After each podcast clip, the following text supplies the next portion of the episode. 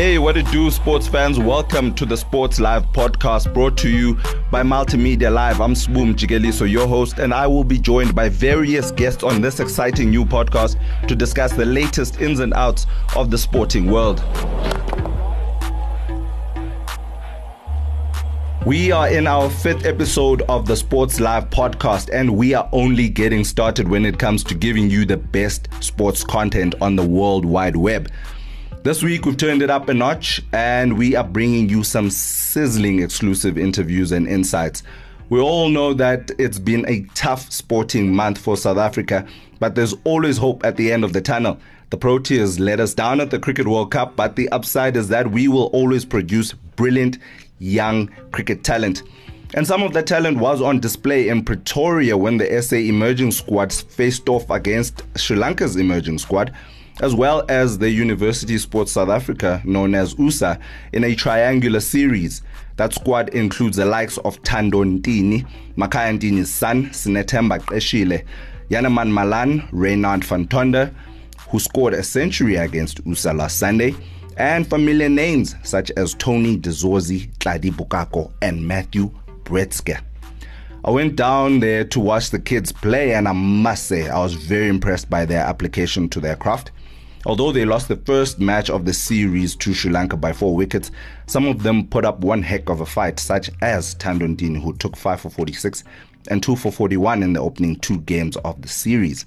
Remember, Ntini is only just 18 years old and he turns 19 on July 7th. Myself and Lunga Kupiso managed to catch up with Thando Ntini and Sinethemba Qeshile after their first match in Groenkloof to chat about the pressures on their young shoulders. Listen to this revealing interview. All right, sitting with uh, Thando Ntini, Sinethemba Qeshile, Swoom Jigeliso to my left. Um, first ODI uh, between SA Emerging and Sri Lankan Emerging. Didn't go exactly according to plan, uh, but there were still positives to take, I'm sure. Thando? Yeah, definitely. Um, I felt as if the guys worked really hard preparing for the series, and um, in today's game, we might not have received the result we wanted, but I still felt the guys still played really well. Uh, Sinethemba, uh, you were with the gloves uh, watching the game from behind the wicket. Uh, some will say it's probably the most tiring thing because you have to be there from ball one till the last ball, but also it, it gives you sort of an advantage. One, from a fielding perspective, you get to watch all the Sri Lankan batters in how they do, but also you get to get a feel of everyone else in, in the field in terms of your own side. How, how, do, how would you sum up the game? Yeah, of course. Um, the bowling side, um, as a keeper from behind, I think we, we, we actually started well up front. Um, think our bowlers bowlers had a lot of confidence in themselves. Um, but obviously, when that one partnership um, got got a got a little bit big, I think I think we backed away a bit, um, gave them a leeway um, to score their runs freely. But I think it's a it's a learning curve from here, um, and it's something we can improve on in the next game. Uh, you get that opportunity to watch Ntini running in, and how special is that in watching him do what he does? Yeah, obviously, uh, see him every day, um, so it's not something new to me. So I know what's going on, Yeah. um, and I know what to expect from the bowlers. Uh, Thando, maybe to speak now specifically about your numbers from the game. Happy with that, surely? Um, I felt as if my work throughout the whole week uh, paid off today, but I felt as if there there are room for improvement in my performance. Might have not been the match-winning performance that we would have wanted, but personally, there is a lot of room for improvement in that performance. Take five wickets, and there's still room for improvement. Yeah. Right, w- w- r- improvement in what in what section, perhaps? Obviously, in cricket, you don't have the perfect game Yeah. every single game, so Yeah. I felt as if in some moments of the game I could have been more tighter and more economical Okay. in those in that sense. So there's always room for you to get better and work harder, even though you are happy about the performance that you put out on display. So I felt, so I feel as if there's still more room for me in the weeks to come to actually improve my performances and everything. So, yeah. Yeah, um, I want to know from you guys. Maybe start with you, Sinethemba. Um, what do you want to get out of this next few weeks as part of the the emerging South African squad? Because a lot of guys, you know, looking at the senior team, saying, ah. Not the World Cup everybody wanted. Guys are retiring, and now there are open, open places. What do you, in terms of your game, what do you want to get out of this specific period where you're part of the emerging South African team? Yeah, just um, just obviously not to look too far ahead. Um, just uh, work on things that that you struggled last season, um, but not too much. Um, and hopefully things do come true. Yeah. Last season, you came close to a few first class centuries uh, until eventually getting one. Um, are those some of the things you want to improve, converting starts to, to big scores? No, it's not about um, converting. Um, I feel that it's it's it's all about um, sticking around with the guys. Um, well, if I had the guys, I could have converted, but obviously the the time wasn't the time wasn't um, great to convert. Yeah. So it is what it is. The same question to you, Thando. Uh, what do you want to get out of this uh, period where you're working with the likes of Shukri Conrad and you're around guys? Some of them have played internationals, such as Usne Temba right here, um, and some of them have played key roles for their for their provinces. Your Janneman Malans and and all those guys, Tony De Zorzi. What do you want to get out of these few weeks against Sri Lanka and you USS schools? Um, obviously, this being my first uh, um, series, fresh out of school, so for me, it's it's not to actually try and make a team, but for me to grasp as much information I can from all the senior players in Yeah. the side and the guys that have played international cricket and grasp from that, and also from this series is to get what I can for me to grow and become a better cricketer and also challenge myself. And who knows what could happen after this series, what call ups I can get, what future plans that could come up. So for me, it's not to look far ahead and to actually focus um, on the task at hand and uh, try and bring my team to the finish line. Yeah, yeah, yeah. No, um, I think you guys both have like incredible futures ahead of you. Um, do you feel any sort of pressure, uh, or do you feel like guys you, you're getting a, a little bit more prominence uh, now that the World Cup for South Africa is done, and people will be looking into the future and looking at guys like yourselves? Yeah, um, no, no pressure at the moment. Um, there is is nothing to be pressurized about. Um, there's always got to be expectations of you. Um, pressure is going to be around. Um, obviously, being a professional cricketer, but you shouldn't be looking at the pressure moments. Um, Yeah. So just be yourself and do what you've been doing to Yeah. get you at this level. Yeah, yeah. How, how do you just going back on pressure? You know, obviously pressure comes as a result of expectations. How do you get yourself into that space where you say it's not about the results, but me having a reflection on my game and being sat- satisfied with the improvements that I see? How do you get to that space, especially uh, at such a young age in terms of uh, being professional cricketers? Yeah, obviously the first thing is social media. Um, social media actually gets to people's head. Um, so if you try to stay away from that, you're gonna be fine. Yeah. Thando? For you, Thando.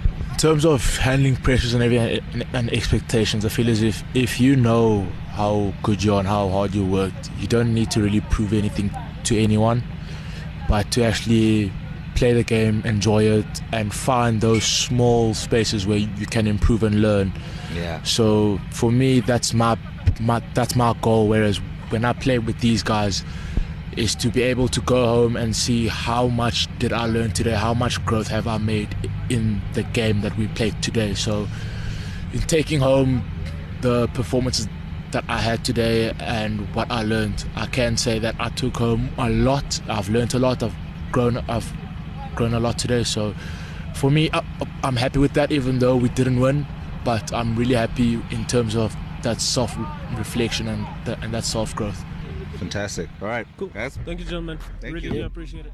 Now, with the Proteas seemingly down and out at the moment, a lot of people are fearful about the future of cricket. With a slew of international retirements expected at the end of the World Cup, like JP Dumini, Hashim Amla, Dale Steyn, Imran Tahir, there are suddenly openings in the Proteas lineup. The players that will plug the gaps will need to demonstrate that they can take South Africa forward in areas where they've stagnated, such as how to play spin bowling and how to become crafty spin bowlers in their own right. SA emerging coach Shukri Conrad shared his views on SA spin conundrum and what can be done to make South Africa's batting lineup more complete. Yeah, look, I, I, think we've got. I mean, you, you're right in everything you say there, um, and it's an exciting time to be a young cricketer in South Africa because there's going to be opportunities left, right, and centre. Um, look, Bjorn Fortuin was meant to be part of our, our, our program, and he's he's got a shoulder injury, so he'll he'll probably be part of that South African A side, um, and. Yeah, look, it's, it's it's a tough one because generally, as a country, we don't produce spinners. Why know, is that? Why, why, just, uh, why is it not attractive? Uh, and I'm not saying that we've got poor spinners. I think we've got some really good spinners. Yeah, but the Shamsi is The one of Bray them, Shams yeah. is your Dane Piedts. People seem to forget about someone Yeah. like Dane Piedt. There's a George Linder, there's a Keshav Maharaj, but they're all senior guys. These are, are, are- are young boys still, you know. So, and as anybody will tell you, the, the spinners mature a little bit older. They get a little bit more streetwise. Yeah. Um, so we've just got to be a bit more patient with them. Um, but yeah, I, I- still think that we've got quite a few quality spinners in our in our midst. and our batsmen, in terms of facing quality spin, Yeah, look, it, it, it is a challenge. Uh, you only need to look at the domestic record and how well the spinners do. Someone like Bjorn Fortuin, how well he does, yeah, and, and, and some of the, the, the, the, the problems that our batters face when they face him, and and that is also a work in pro- progress. Uh, but I think it's a it's a whole mindset that needs to be changed, and and um, we need to be taking on a, a, a much more aggressive way of playing, a smarter way of playing. Um, we need to introduce spinners through our age groups as well, so Yeah. that the spinner doesn't feel he, he's only there to make up the numbers type of yeah, thing. you yeah, know? yeah. So it's it's it's yeah, it's a, a host of things that that need putting right. Um, we've just got to be patient with some of these kids. A- while ago, CSA had this um, Spinners Academy, but it, it seemed like a summer program whereby it was just to get guys spin ready for the upcoming tournaments and, and the upcoming tours at the ready. I remember guys like JP Dumini went in and tried, tried to get there. um, uh, their, their lines and shape or, or, or their technique right when facing spinners. But do we need a dedicated academy? We've got great academies all over the country. One fantastic one just up the road here at Tuks, um, uh, one at Forte. Do we need a dedicated spin academy, not just for guys that actually want to perfect the craft as spin bowlers, but for our batsmen who, Playing, yeah, if, yeah. if you look at the, the limited overs game, it's Yeah. dominated by By by, by spin wizards. Uh, Yeah, no, no, Shakib you're Al right. Hassan is one example who's, You- you- dominating at the World Cup. You're right, and, and yes, we have a. Every year, the guys go on on on, on uh, call it a spin camp that they go to India. Uh, the guys leave in a couple of weeks' time again for that, and we send like eight spinners Yeah. on that camp, and four or five batters go on that camp every single year. And it's also part of what um, what we try and do during the season, where we have little camps. I have little camps with with guys, and I get ex players in your Robin Petersons, your Paul Harris's Right, to work right. with the spinners, and and like you rightly said, the batters to play against those against those spinners. Um, but it, it's it is a massive mindset that we need to change in terms of how we how aggressively we need to play this. Yeah. And when I talk aggressively, I don't only talk fours and sixes. Our biggest problem today was we didn't rotate the strike well enough, so we block ourselves into a hole and then we try and smash our way out one. of it. Yeah, yeah. So, uh, but again, that's all part of uh, of the learning process for these young young men. Fabulous. Okay, Thanks great. so much. And one of the biggest bugbears I've had with the Proteas is their reluctance to develop and give full faith to left arm seamers. Immediately after the Proteas 2015 World Cup failure in New Zealand, I interviewed former Aussie paceman Geoff Lawson about the importance of a left armer in ODI cricket. South Africa didn't really know what to do with a talent like Wayne Parnell back then, who could bat, and uh, they've mucked about with Beuran Hendricks, who I feel should have been in the original squad list headed for England. I have a real bee in my bonnet about this issue because we have never really given much importance um, to left arm seamers in in the recent past. Although six out of the ten uh, six out of the 11 past Cricket World Cup editions have been dominated by left arm seamers such as Wasim Akram, Chaminda Vaas, Zaheer Khan, Mitchell Johnson, and most recently Trent Boult and Mitchell Starc. We've seen already in this year's tournament that Starc and Boult are up there in the wickets column, followed closely by Amir Khan, Wahab Riaz, and Sheldon Cottrell of the West Indies. We managed to catch up to Chaminda Vaas, who is in South Africa as the coach of Sri Lanka's emerging squad, and we asked him to share his thoughts about the impact of left arm seamers on ODI bowling. I think so. Left armers are so special, and uh, you need to have uh, left armers in a team to uh, create the angles, and uh, they're so special. And uh, all the left armers uh, playing in all other countries are exceptional, doing really well. Yeah. And I'm, I'm, sure that you know all the left armers are doing pretty well because they are special. Yeah. Do you have any um, sort of special talents in your team? We have two left armers and uh, one uh, under 19 guy. Yeah. Um, he's playing for under 19, so we brought him here to adjust for conditions, and uh, he has been doing really well in mm. under 19 uh, during Pakistan tour. And I'm very pleased with his performance, and I'm sure that uh, he has more potential to play for the Sri Lanka. It's a jam packed episode 5, and we have only just brushed the surface.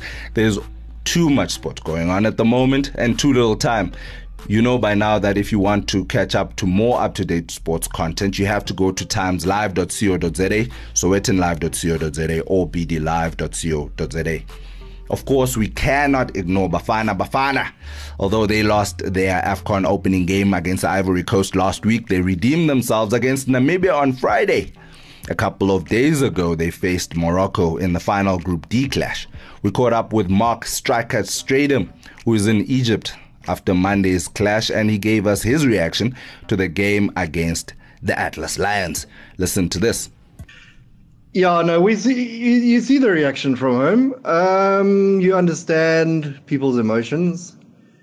You know, going into the game, no one gave Bafana a chance of a draw. No one everyone said this team, Morocco team, are too good.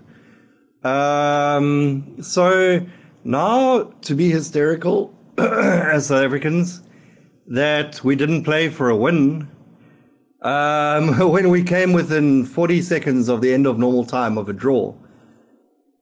It, I, I, just think there needs to be some sense of perspective. Um, I, I, don't think people having don't they you know they see Morocco on TV they don't see Morocco up close they don't see how good they are. Uh, Morocco against Ivory Coast the way they played the way we played against Namibia um, there just seemed absolutely no chance Bafana could get a result and yet there still were some factors in our favor. Um, the fact that the match was a 6 p.m. kickoff and that it was going to be played in pretty hot conditions, not quite as hot, no, nowhere near as hot as a 4:30 p.m. kickoff, but but hot nonetheless. Um, and that Morocco need, if they're going to win the tournament, they have to play seven games, so they have to conserve somewhere. They qualified for the next round. They needed a draw to get through to as group winners, which is what they wanted. So they were going to conserve a bit of energy against us, and they did.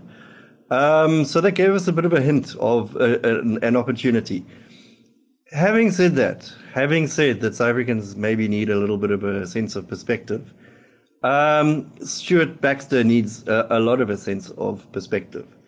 Um, because, okay, looking at the Morocco game in isolation, yeah, so then he, he picks a pretty attacking lineup, and you think, wow, you know, he's got. Um, He's got uh, Mokotjo next to Zungu in, in midfield. He's brought on brought in Serero. Um, so you're actually thinking, wow, wow, now he's picked an attacking lineup. Uh, Williams comes back at goalkeeper, which is good because he's been on form. Um, probably our best starting 11 of the tournament so far. Absolutely, I think it was. Um, and then the first half actually is the best 45 minutes, and, and a lot of South Africans will say, will, will, will, you know, who are slamming this performance don't seem to be taking into account that that best the first 45 minutes was the best 45 minutes of the tournament for us. Um, we had the structure back that we showed against Ivory Coast, um, and we had a bit of an attack, and we actually we rattled Morocco to the point you know, we didn't we didn't put them on the back foot. This is Morocco. Uh, yeah, I mean, this is this is a heck of a good team coached by Hervé Renard. You can't throw everything at, at Hervé Renard. I think he'll figure out exactly how to to counter that. But we played a really really sensible first half. We actually attacked a bit. Um, we had that structure. Um, it was the most polished 45 minutes from Bafana Bafana in the tournament so far. Um, we came out in the second half pushing for an early goal. We didn't get it, and Kiza had a shot that flashed past the post. And then this is where Stuart's tactics are actually kind of inexcusable. And, well, not kind of, they're actually inexcusable. Um, and this is where Bafana lost, lost the plot a bit, which is that suddenly then actually having Morocco a little bit rattled and actually coming out and almost bossing them at the start of the second half for the first five minutes then we went into our shell, and then it's whether it was an instruction. If it wasn't an instruction, Stuart should have rectified it. If it was an instruction, it's the wrong instruction. We started to play very, very deep. We started to play for the draw at that stage. And that actually is courting trouble against a team with uh, Morocco's front line because Hervé, Hervé Renard named his, his, his absolute full strength front line, the one that had picked apart Ivory Coast. And we we then started to be camping in our half, and Morocco basically having the, the, the space to run at us without having to kill themselves, which is exactly what they wanted. Um, because they don't didn't want to kill themselves in this game. They've got bigger games coming up. They just played a bruising encounter against Ivory Coast. They needed to conserve and refresh a bit. Um, and then um, basically, when, when we finally even got out of our half, and we would then basically the support players were sitting so far back that Morocco could just snap back into our half, and and that really really is not a tactic. That that's a counterproductive tactic, even if you're playing for a draw, because at the end of the day, whether they scored in the 90th minute, whether they scored in the 75th minute, they eventually scored, and it was from that having sitting way too deep um, and the, the, the of chances, um, Bak had already hit the post with a thunderous shot. Uh, and, uh, and Yesri had been put through. He'd rounded Williams on the right. He had an awkward angle. He slipped on the ball. He could have scored. Um, we should have, with those chances, actually realized this tactic is not working. We really, really, really need to try and get back into Morocco's half, even to just attack them sporadically, just so that they can't have the freedom to just sit in our half the way they were. So yeah, I think that's where maybe um, that's that's the tactics where Stuart got it wrong. Right, to round up the conversation nicely for us, I've roped in one of Sunday Times' most premier sports writers, Khanyiso Tshwaku. Tshwaku Stan himself. Welcome to the podcast, buddy. How's it, how's it, how's it? All good, man. Nice to have you. Uh, there's so much that we could go through, but I feel like we have to touch on the, the cricket conundrum. We here we are sitting on the precipice of, of real disaster, a World Cup where we've only managed two victories against Afghanistan and Sri Lanka, whom we already beat 5 0 at home. I, I, don't even want to count that vi- those two victories as, as real in a sense. And we're the only team that played friendlies, uh, only real contender that played friendlies while the rest of the, of, of the World Cup challenges, your Australias, your New Zealands, your Indias, your Pakistans, even Bangladesh, were still in competition by the late stages. And here we are, a non entity. How have you made of the World Cup? Um, so it, it so happens that every country is due a bad World Cup. Um, yeah. If you look at how South Africa have competed since 1992 in particular, um, in 1992 they were surprise semi finalists. 96 they won every group game, but the first proper challenge they met in the West Indies in the quarterfinals. They lost. Um, Boom. Again, Ah, yeah. selections there were an issue. I mean, Paul Adams played ahead of Allan Donald. I mean, if um, in 1999, I mean, probably that was probably the best World Cup squad we've assembled. Th- those were difficult um, batting conditions. Uh, but again, in that World Cup, South Africa's batting didn't deliver. A lot was left on Jacques Kallis's and um, Lance Klusener's shoulders in particular. And Yeah, yeah. again, that's there was that semi-final for the ages. A lot of people take out the fact that South Africa choked in a specific game, but um, if you look past what that round that didn't happen, it's still 20 years on. and That is probably the best ODI I ever played. So I've, I, I, I, from my perspective, I don't speak on anyone else's behalf. I've learned to deal with what happened in that game, but I Ah, look at speak for yourself. yeah, I speak for myself, Ah, but again. I think I, I think being being a journalist now Yeah, and yeah. understanding how how the game ebbs and flows, I've come to Are, are you appreciate. are you numb to the pain or are you desensitized? it's not desensitized. Um, I. I, I, I pulled my I pulled my South African self my South African Okay, so you're from the removed game. from the, the situation. Yes, and then I looked, I watched the game Yeah. as as and I realized that was a gem of an ODI. People will look at um 438. 438 was a, a great game, one of the greatest games for a different. But there was reasons. nothing at stake though. Yes, but if you look at that game in particular, Yeah. um, sorry to digress, but No, no worries, um, no worries. That game was had everything. It had um, great, there's great bowling from both teams. I mean, Allan Donald and Shaun Pollock bowled out of their skins. Michael Bevan and Stephen, Yeah, and yeah, were battered out of their skins. Um, South Africa got off to a great start. Herschelle Gibbs looked all the money to make up for that drop catch in the Headingley game, but then he got one of the balls of one day cricket from Shane Warne that pretty much actually froze the team. Gary Kirsten froze with that sweep. Hansie Cronje, the late Hansie Cronje, got a stink of a decision. The ball came off his foot, he didn't hit it. Yeah. But in one in in a space of two overs, Shane Warne actually dragged his country back into the World Cup. You Yeah. see, so Yeah. again, there was a recovery of sorts in the specific game. There were runouts, there were everything. So if you look at that game in particular, if if if you take out the choke because in terms of chokes, that was a game that South Africa was supposed to win and they didn't. But um, it was a classic cricket game. You sit back and you, you look at some some of the contests we've seen in this World Cup, you realize that Nothing still comes close to that. precisely. I mean, there, was, there was an 8,000 word article written on that game, and I read it in probably It less than didn't 15 make sense. minutes. Yeah, exactly. It still didn't make sense to you. And if you look at, there've been there was Ireland's heist against England where Kevin O'Brien scored Yeah, what still remains the fastest World Cup hundred. You have that very in that very same World Cup, England um, chased down, nearly chased down 338 against India. The game was tied in Bangalore. So every World Cup, I mean, South Africa played in one of the games of of the World Cups in that semi final against New Zealand. So You could say that, yeah, yeah. and I think to if you look back at what Sim Xabanisa wrote in a column, I think it was two weeks back for City Press, you realize that South Africa have pretty much found every way to exit the World Cup. They've Everywhere. choked. They've played badly. The weather's intervened. Is, is, is it disappointing that we've actually exited a World Cup? Like there's there's, there's been no lightning striking the field. I think- which which I think is, is was our next trick in in the circus show that has been the Proteas World Cup. at World Cup. I think I think in particular we you you reach a point where um Father Time and Mother Nature do what they need to do. I think everything that happens in this world is Yeah.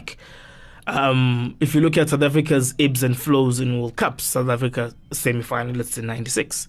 I mean, in '92, quarterfinalists in '96, semi-finalists in '99. At some point, South Africa was due a bad World Cup. I mean, if you look back at the 2003 World Cup, there were a number of questionable selections. The cricket played in the big games left a lot to be desired. South Africa, I mean, there was a dropped cat. Brian, Brian Lara was dropped in at Newlands. He went on to score a match, a, a match defining, uh, what for South Africa was a tournament defining hundred. Um, again, there was a dropped catch. With Stephen Fleming was dropped here at the Wanderers. He went on to score what remained his highest ODI score, and that was a proper. Um, that was a That was a pretext of how odd. no, it made I think it was 137. 137, Yes, but okay. him and Nathan Astle made okay, it's the rain intervened, but they made light work of what at the time was a Yeah. very stiff total. But also it gave us a precursor of day games with the Wanderers because that game was three years before 438. Um, and then there was the rain at Kingsmead where again, again misread the sheet. Uh, again. So then in t- 2007, Brave Cricket didn't work out. Um, a lot of people refer to that St. Lucia semi-final loss against Australia as a choke, but again, you realize that South Africa were handsomely beaten in, Yeah, yeah. in St. Kitts. where they Matthew Hayden scored what was in the fastest uh, World Cup hundred. They tallied up 300 and this thing 380, and South Africa gave it a good first. I remember there was um, AB at the time was a neither hero. They played made a few test matches, but he yet to announce himself Yeah. as an ODI player. In that game, he served notice of how good an ODI player he could be. He made an, an, a 70 ball 92. Yet he got run yeah, out by yeah. Shane Watson from deep from deep finding a direct hit. His his wicket changed um this thing changed the entire complexion of the game and the ti- entire complexion of the tournament. You see.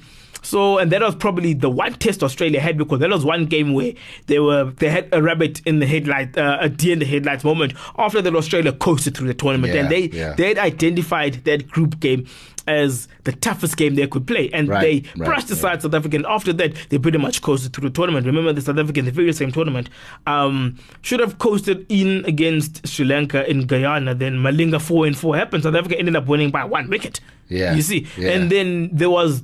Same place, Providence in Guyana. South Africa lost to mm, Bangladesh. A Bangladesh side, ah, there was Mm, Low total as well. no, was 250. Yeah. Wow. It 251 Competitive at the, at the time. at the time. Bangladesh. Yes, Yeah, and yeah. Mohammed Ashraful was at the heart of the betting, but four key players who were critical in the game for Bangladesh in 2007 Yeah. were again critical components in South Africa in Bangladesh beating South Africa. Shakib Al Hasan, uh, Tamim Iqbal, Mushfiqur Rahim, man. um, Mashrafe Ah. Mortaza. Those four were youngsters in their team in the 2007 side. And look at them now. They are the core of of, of, of this team of, of Bangladesh's team. So I mean, and also again, Asian cricket traditions are very very different. I mean.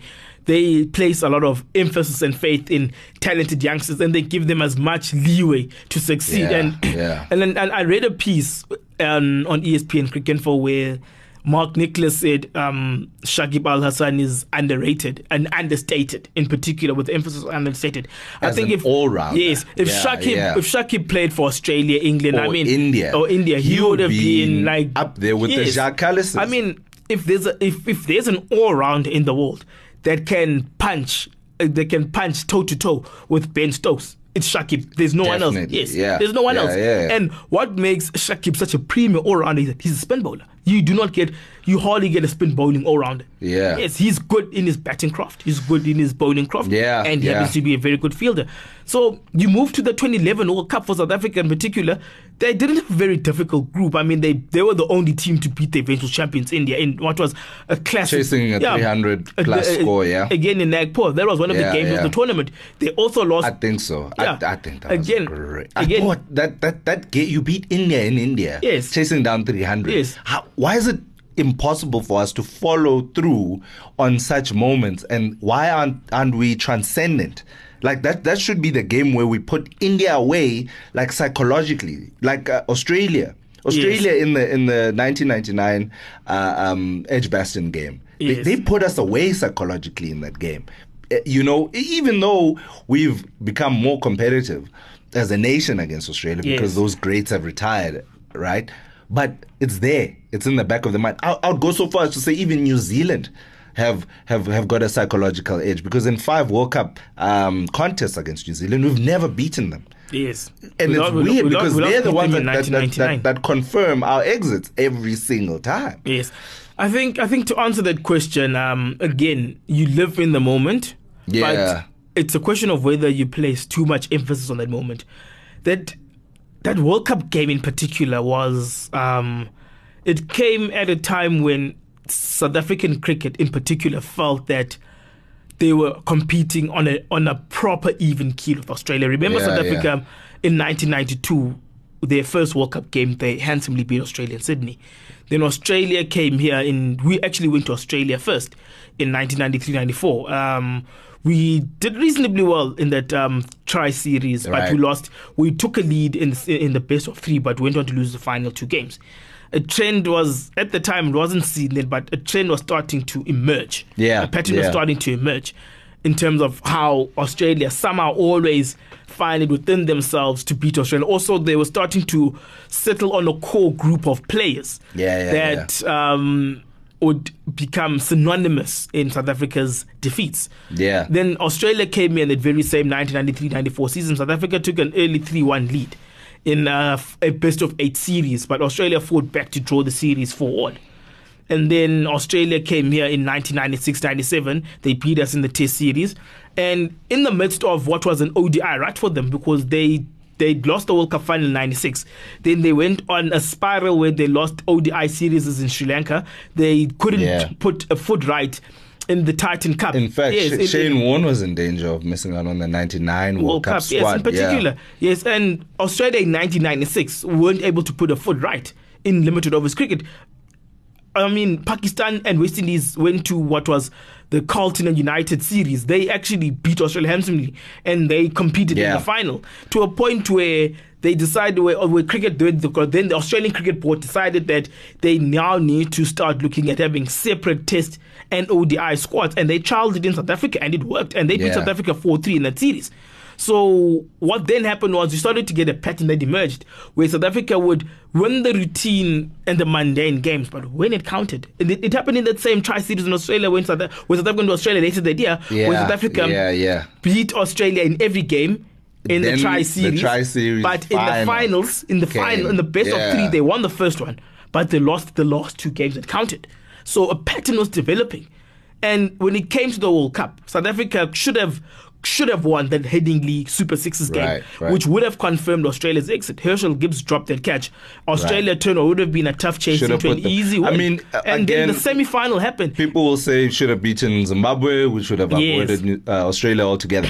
But right, let's let's bring it back. Let's bring it back to to to the here and now. Here we are, Proteas. What what's going on? What are the solutions? Because now I feel that cricket, as a sport, as Yes. an entity, is at stake, Yes. and that the Proteas are merely the the shop window. Because this is my theory about the Proteas Yes. um, after after 2015, like I'm like you, my my my nervous system kind of shut down, Yes. and I was I was unable to take whatever they dish up at every World Cup. So I was kind of prepared for this Yes. in 2019. So now um, I feel the Proteas in the sporting ecosystem. They've slotted right in where they belong. They are the Netherlands Yes. right? They are the Netherlands. They are, um, uh, uh, uh, I'd say, in rugby, I'd, I'd, I'd equate them to maybe Wales. You know, Or the- great Or the or the All Blacks before the 2011 World Cup. Pre or pre twenty. Nah, not even then, because because that that that All Blacks before 2011 World Cup was was too dominant of an entity. Um, to n- the Proteas have never dominated cricket as much as the All Blacks did in the intervening years before the Yeah. World Cup. I'd equate them to Wales because. Again, Wales have a stumbling block against uh, uh, the Boks. You know, you they will, Uh, and they recent have the rugby. recent results. Recent results are good. They favor Wales. Yes. But come to a World Cup, we know they should have beaten uh, the, the the Boks at the at their last World Cup. they should have beaten them uh, in in New Zealand in In 2011. Yes. So yeah, I feel like we've kind of we've slotted in there, and that's our comfort spot, right? Now, talk to me about cricket as it stands right now, because. We are seeing the retirement of a lot of players that will, Yes. in retrospect, be considered great. Still Steyn, Imran Tahir, I feel uh, could slot in that category because now he's our leading uh, wicket taker at World Cups.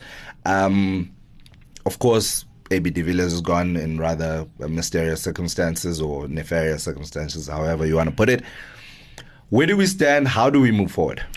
Look, um, the the beauty about having terrible World Cups is that uh, whatever denial you had about your current situation, it puts everything into perspective. I mean, a lot of bets were hedged in terms of what kind of performance was expected from the senior players, and they did not deliver. It so happened. So, and it's led to a lot of people saying that certain senior players shouldn't have gone. Um, Hashim Amla being an example, you know, JP Dumini being an example. But again, um, you know, it's it's always difficult to predict a lot of these things where you feel that if you if you're not going to pick Hash, who who else? Yeah, is gonna that's go? the thing. You see, so Give me someone who was breaking down the door. Yes, and Yeah. in, th- in this particular case, if if Reeza had an outstanding, if Reeza had an outstanding um, Sri early Lanka, 2018, Pakistan. 2019 season, Yeah. um, you would have made a case of do we pick this guy because he's in form, or do we rely on Hashim Amla's class? And unfortunately, Hashim Amla's class didn't push through. Yeah, The same yeah. applied with JP, where JP was picked as a senior player, and in the critical games, in India and England, he didn't deliver. And you mm. expect your senior players to put their hands up, but a pattern prevalent in the past repeated itself. So you ask yourself a question that should not we have backed younger players here, players who may have come with little fear and just play the game. Yeah. Because if you look at how Rassie van der played, Rassie would sum up the situation. I, I've loved. You see, he summed up the situation he, and blocked he'd- out the noise. He'd, he'd play what was in front Yeah, of him. You see, yeah, so He again, seemed to be in another planet while everyone else was losing their heads. fair enough. And and the thing is, um, Aiden Markram deserved to be at the World Cup because he did the re- the He requisite. had the runs. Yes. that- so that look, complemented there, his is, selection. there is a core, a, a core that um, that can be worked because I actually put out a six-year plan, and someone Yeah. asked why, and I said you need to look past one World Cup edition because the World Cup is not. It may be the ICC event showpiece. Yeah. But you also need to look at the fact that there's there could be another Champions Trophy. There could be there is the 2020 World Cup. The next 2020 World Cup is in October is in November next in Australia. So your next plans should be formulated in terms of when you when you when you do your ODI you you're actually not ODI, you're limited you're limited, limited overs squad, cricket yeah, planning planning you have these two tournaments in mind Right now, that on that point, I don't want to lose you there. Yes. Um, an SAA uh, ODI team has been picked and it's going to India. It's being captained by by Temba Bavuma. Yes. Um, now, give me your thoughts on that because. A lot of people feel that Temba has been unjustly done by uh, in in the South African limited limited overs Team. setup because he came in scores hundred against Ireland, Yes. and we don't see him again. I think Temba is a victim of his own success, and I'll I'll say that he's a victim of his own test success because his test match engagements haven't quite allowed him to play as much limited overs cricket as he would like. Because Temba is a bona fide test match player that is proven beyond But doubt. why can't we look at Temba as a, just a player like we do Aiden Markram? Why, That's the why thing. Just I'm, I'm actually, I'm actually getting to that point. Yeah, I'm getting yeah. to that point. Um, the thing with Aiden, Aiden's limited over struggles have actually allowed him to go back down and play as much cricket as he possibly can for the Titans.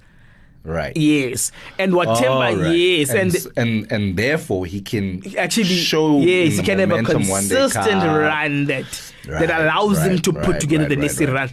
In the time that Aiden has been able to mark himself out as a serious and limited Yeah, overs player, yeah, yeah, Temba's yeah. been busy playing Test cricket. Yeah, it, it, it kind of makes sense because Temba only got his first first class or list a hundred Yes, at back end of the the season that's just ended now. And that uh, you see, and that's the thing. So it's not like Temba didn't score runs. He didn't have enough of a consistent Yeah, run in his yeah. best batting position with the Lions to say, "Hey guys, I, I think I may be an option to look at here as a limited overs batsman."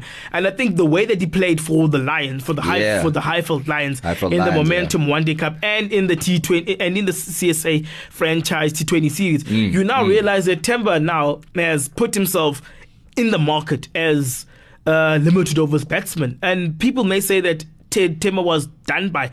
Um, again, you, you need to look at the weight of. If you look at a guy like Reeza in particular, Reeza would say that he was hard done by because yeah. he did all the the requisite work at every level to to get into where he needs to be. Right. I mean, people look at Rassie and they may say, but Rassie hasn't played enough li- li- uh, cricket for the Lions.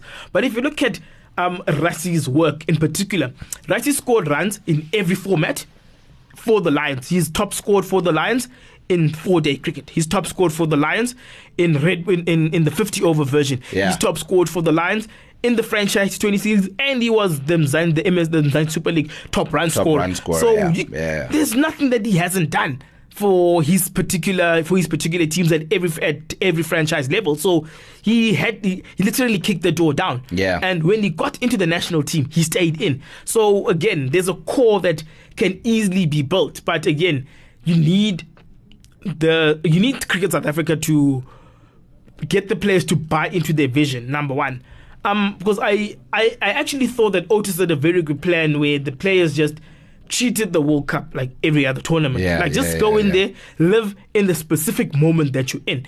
Because a lot of people have been throwing the word choke around, choke around. And I mean, in one of my cricket groups, I had to actually put guys in line Into and tell them. There's nothing there- choke about this. To This choke, we actually outright. have to play well to choke. we Yeah, actually yeah. have to get into a winning position Out, to choke. outright This is- failure, bro. Yes. There's, not, there's It- it- it nothing called- choke about this. In fact, it would be a flattery. to Yes, to call it a choke. Yes, Nah, like. I remember, I remember Gary Kirsten said in 2013 when South Africa lost to England at the Oval in the Yeah. semi-final of the champ- Champions Trophy. He called that a choke, and I couldn't understand when he called it a choke because they didn't play well enough to Yeah, choke. yeah. Cool. Uh, Chocks, uh, before I let you go, uh, a lot's been going on and a lot will probably go on before this comes out. But I need you to give us one of our weekly features of the week, the upset of the week, and the playmaker of the week. Stacked with cricket and AFCON, which is on the go at the moment. Um, here are your options for upset of the week. I'll start you off with Mada- Madagascar beating Nigeria 2 0, uh, Sri Lanka beating England Let's at the right Cricket there. World Cup, Pakistan beating New Zealand, uh, also at the Cricket World Cup, and Megan Rapinoe's. No, no, no. That should be on Playmaker of the Week. Yeah. So here are your options: Madagascar, beating Nigeria. N- 2-0. Nigeria. That Is is, that it? that uh, that the thing is. To the cricket world, it, it's a World Cup, so Yeah. England beat um, Sri Lanka beating England wasn't a surprise. But that in Madagascar, I mean, Madag- I mean, who there's that Chiefs player whose name that we still battle to pronounce. Just call him Dax. Dax. Yes. yeah. Um, cool. that- that is a shock. Madagascar for the upset of the week. Right, let's get into Playmaker of the week. This is where uh, the USA's Megan Rapinoe's uh, performance against uh, France for the USA, scoring two goals at the Women's World Cup uh, quarterfinals, comes in. Uh, your other options is Jaguares making their first Super Rugby final. They'll play the Crusaders. Uh, Percy Tau's man of the match performance against Namibia set up the Zungu goal. Trent Boult's hat trick against Australia, Mo Shami's hat trick against Afghanistan, and Babar Azam's 101 not out to help Pakistan beat New Zealand. Oh, I have to go Jags. Jags. I have to go Jags. What's with the bias? This is rugby bias, right? No, no, no, no, no, I, I that- that- that- I, I, I like what. That's a forward No, no, no, no, it isn't. Um, the US, the women's team, they've been a cons- hosts France. Still, It's playmaker. still, still. Two goals. Still, it's if you followed women's football. US have been a constant force. The first time you, the US women's team came into my existence as a sports person was the 1999 World Cup that 1999 they World hosted. Cup. Yeah, yes, yeah, yeah. When Brandi Chastain scored that penalty. Um, again, it, it's it's just that they Why Jaguares? Look, um, I've been following the Jaguars um, consistently this season. I was at Loftus Versfeld when their run started. They, they, well, that's where that's where they Didn't they? Didn't they put 50 on? they wait, put 50 on the uh, sharks. Ah. That was the week before. In that game, they no, they came back from 28 something. They were had a 20 a trailing. trailing. they were trailing by 12 points. Okay. Domingo Miotti came in in the 69th minute, Yeah. scored two tries and nailed a difficult conversion. And the Jaguars won that game by 22 points to 20. Since Ah. that game, the Jaguars only lost one game to the Highlanders. To the Highlanders. Every, they've whited everyone. They went to Durban. They they put they put some Against a they put- Sharks team. Yes, they put um, a coach and his and his and, and, and the team that consists of his sons in their place properly at home. And the Sharks had just put 50 at Ellis Park against the Lions. So that They put that wasn't 40 a plus. week. on it. You see, Jeez. And ever since then they have been steady. They did something that South African teams have battled to do: go to Australia, and New Zealand, Yeah. and win there and make it look like it's just passing the Last year they actually won four in a row. no, it was three from four. Did three from four. Three from four. Yeah, Jeez. off the left. If you look at the Jaguars, they've done six from eight in Australia and New Zealand in the past two seasons. Jeez, that's amazing. And then people say it's a surprise that they've made the final. And I also, what rugby have you been watching? Right. Uh Chwakustan. We'll have to leave it there, but it's been a great chat. Um fantastic insights on cricket. We'll definitely be following your writing as we go along. Hopefully there will be a great future for the Proteas going forward. Cheers, bud. sharp, sharp. That's it from me, Sbu Mjikeliso, and you've been listening to the Sports Live podcast. Thank you so much for joining us. Do also catch us on timeslive.co.za as well as Sowetan Live, Business Live. We are also on Iono FM, the Apple Podcast Store, or wherever you get your podcasts. It could be Spotify, Stitcher, Castbox, Pocket Cast, wherever. To connect with us, please use the hashtag SportsLive. Share your comments with us at Times Live or at Sowetan Live on Twitter. A big thank you goes out to the Multimedia Live team led by Scott Peter Smith and producer Paige Muller, as well as the TISO Black Star Digital Sports Department, headed by Mninawa Mchana Ntloko. Our sound and audio mixer is Innocent Manyike. From us at the Sports Live podcast, it's goodbye for now.